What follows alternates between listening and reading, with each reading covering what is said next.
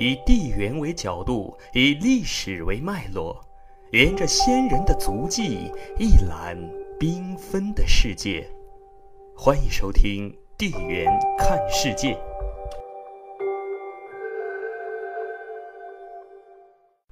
下面我们就来介绍一条在中国历史当中曾经长期处于战略中心地位的通道——小韩通道。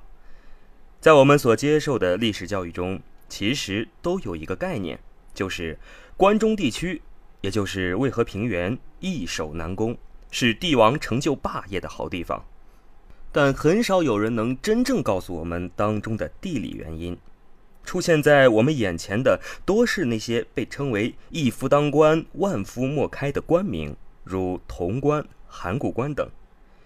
如果我们仔细研究关中平原的地缘结构，就能够更深切地理解它的地缘优势。正如我们之前所说的，渭河平原实际上是一个相对落差极大的盆地，这个结构可以极大地保证它少受外部的干扰，但这并不代表这是一个封闭的地区。事实上，并不存在真正封闭的地区。即使是地缘结构更为闭塞的四川盆地，先民们也能依靠人力在绝壁上开凿出栈道以通交通。相比之下，渭河平原与外界的沟通就要方便得多了。对于身处盆地地区的族群来说，高大的山脉很大程度上为他们提供了保护。不过，当生活在高山之间的族群希望向外部拓展空间时，这些山脉本身又成为了最大的障碍。希望走出去的人并不奢望这些山脉能够移走，但最起码希望有条通道能够沟通外面的世界。好在山脉和河流总是联系在一起的，即使不考虑从更高的高原上流下来的河流。那些山脉本身也会在顶部形成一条自然的分水岭，雨水和山中所积蓄的所谓地下水也会顺着两侧的山脊流下，在山脚下形成溪水、河流。这些河流两侧的流域往往就是天然的道路。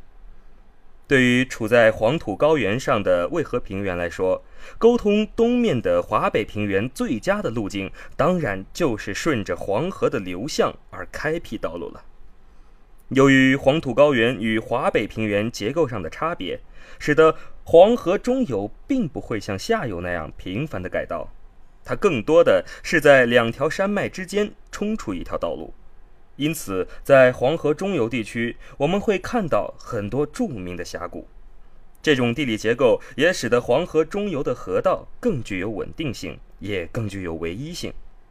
涉及到我们今天所要讲到的崤函通道而言，这条位于黄河与秦岭之间的通道，自上古时期起就是东出渭河平原的重要通道，很多时候甚至可以称之为唯一的通道。事实上，如果你不走这条通道的话，那就只能向东北方向越过黄河，穿过汾河平原，再想办法越过太行山脉，才能到达华北平原了。当然，如果从理论上讲，向北进入蒙古高原，向东通过辽河平原进入华北平原也是可行的。不过，能够做到这种选择的，往往是蒙古高原上的游牧民族。对于黄土高原上的农耕民族来说，控制小韩通道仍然是必须的。对于这条通道，我们可能会感到陌生，不过提起它沿路的那些地理名词，对历史稍加了解的人一定会有所了解。华山、潼关、函谷关、渑池、萧山，都能够为大家带来耳熟能详的历史典故。这些都将在我们今后所要说的历史中一一解读。关于这条通道的位置，仅从地形图上，我想大家也能够大致画出它的范围。北以黄河为界，南以秦岭为平，西面的起点就是在黄河那个几字形河道右下侧的拐点，而东面则延伸至黄土高原的边缘地区。你如果从现实的行政区划去做理解，大致可以从陕西的华阴划到河南的洛阳。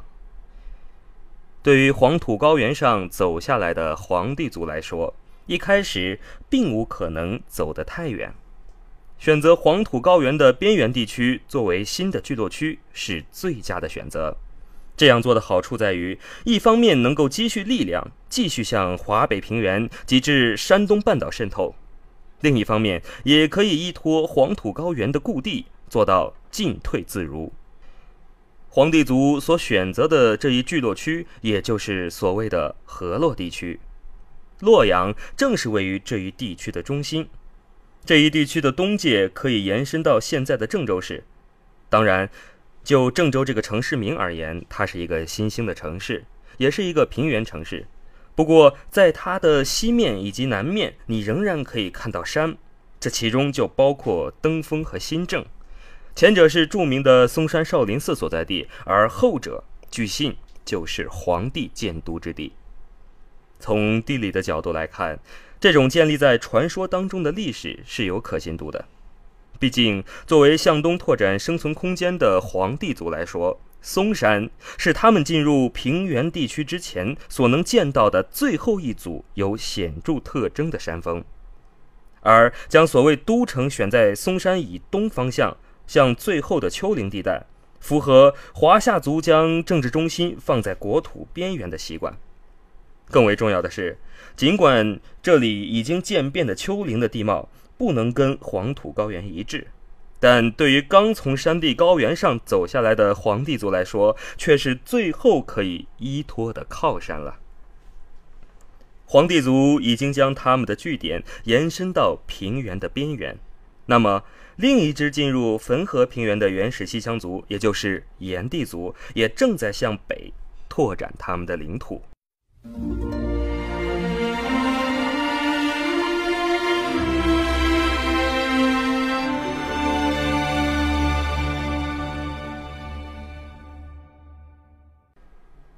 现在我们要回过头来说说进入汾河平原的炎帝族了。尽管炎帝族已经丧失了通过小寒通道，也就是河洛平原进入华北平原的机会，但并不代表他们没有可能开辟出另一条道路来。既然我们说到炎帝族的主力已经越过黄河进入汾河平原了，那么就有必要对这一区域的地理特点做一个分析。从地理的构造上来说，这一地区的地理特征是很明显的。如果套用现在的行政区划，那就是整个山西省。我们大致可以将整个山西的地理地貌理解为两山加一沟，或者说两边高、中间低的地形。两边为西面的吕梁山和东面的太行山，中间则包夹着呈南北走向的条状平原。我们知道，平原基本上是由于河流冲击而成。因此，我们需要知道，在这两条山脉之间都有哪些重要的河流。一般而言，汾河是山西的代表河流，但它所滋润的土地仅仅是山西的中南部，也就是汾河中下游地区。山西北部的平原主要是由桑干河冲积而成的。我们之前分析过，炎帝族越过黄河，首先进入了汾河平原。只是这并不会是终点。随着人口的不断增多，继续寻找合适的土地拓展生存空间是必须的。沿着河道行进是不二的选择。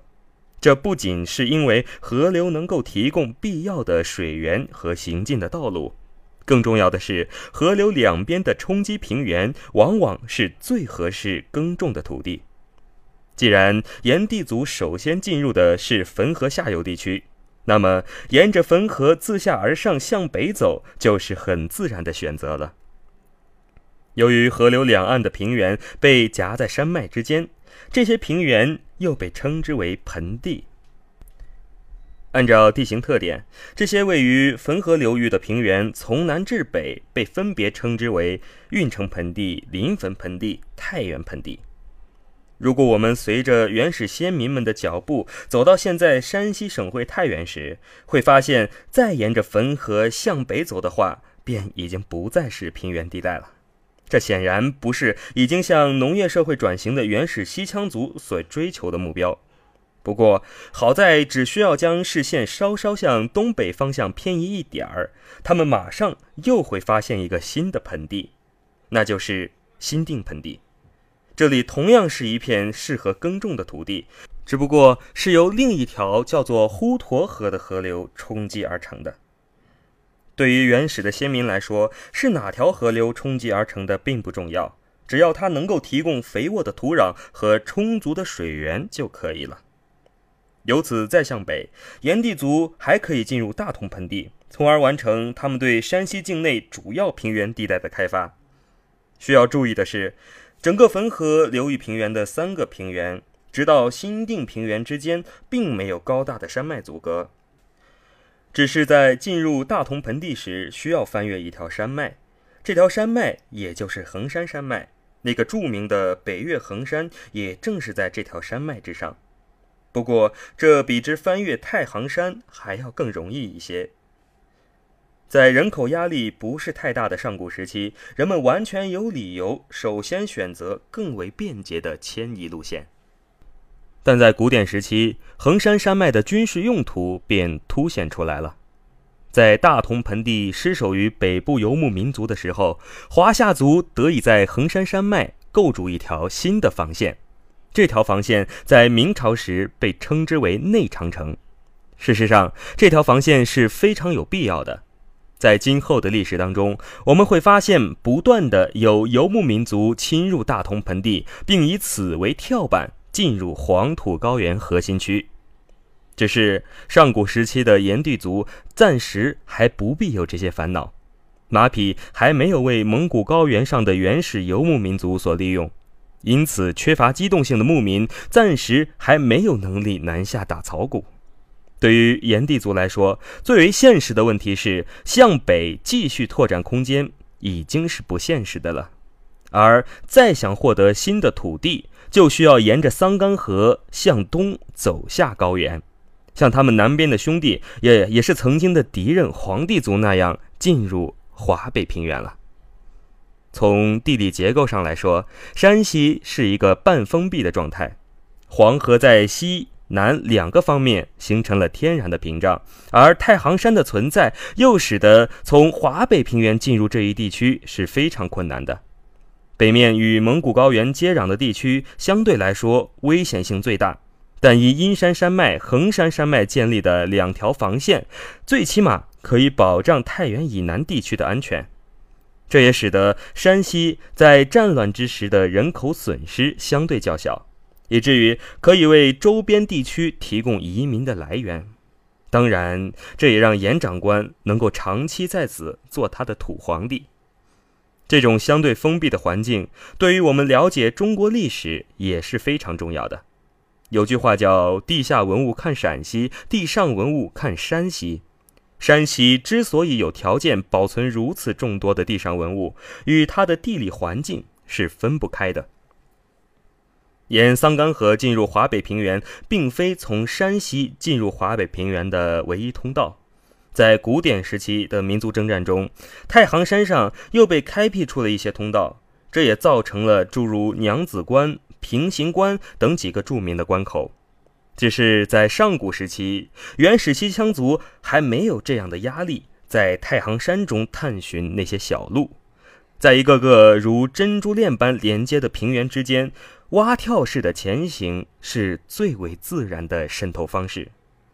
当炎帝族在太行山的西侧进行扩张时，他们并不会遇到多大的阻力；但当他们沿桑干河向东前行，准备进入华北平原时，等待原始西羌族的将是来自东部沿海的原始东夷们。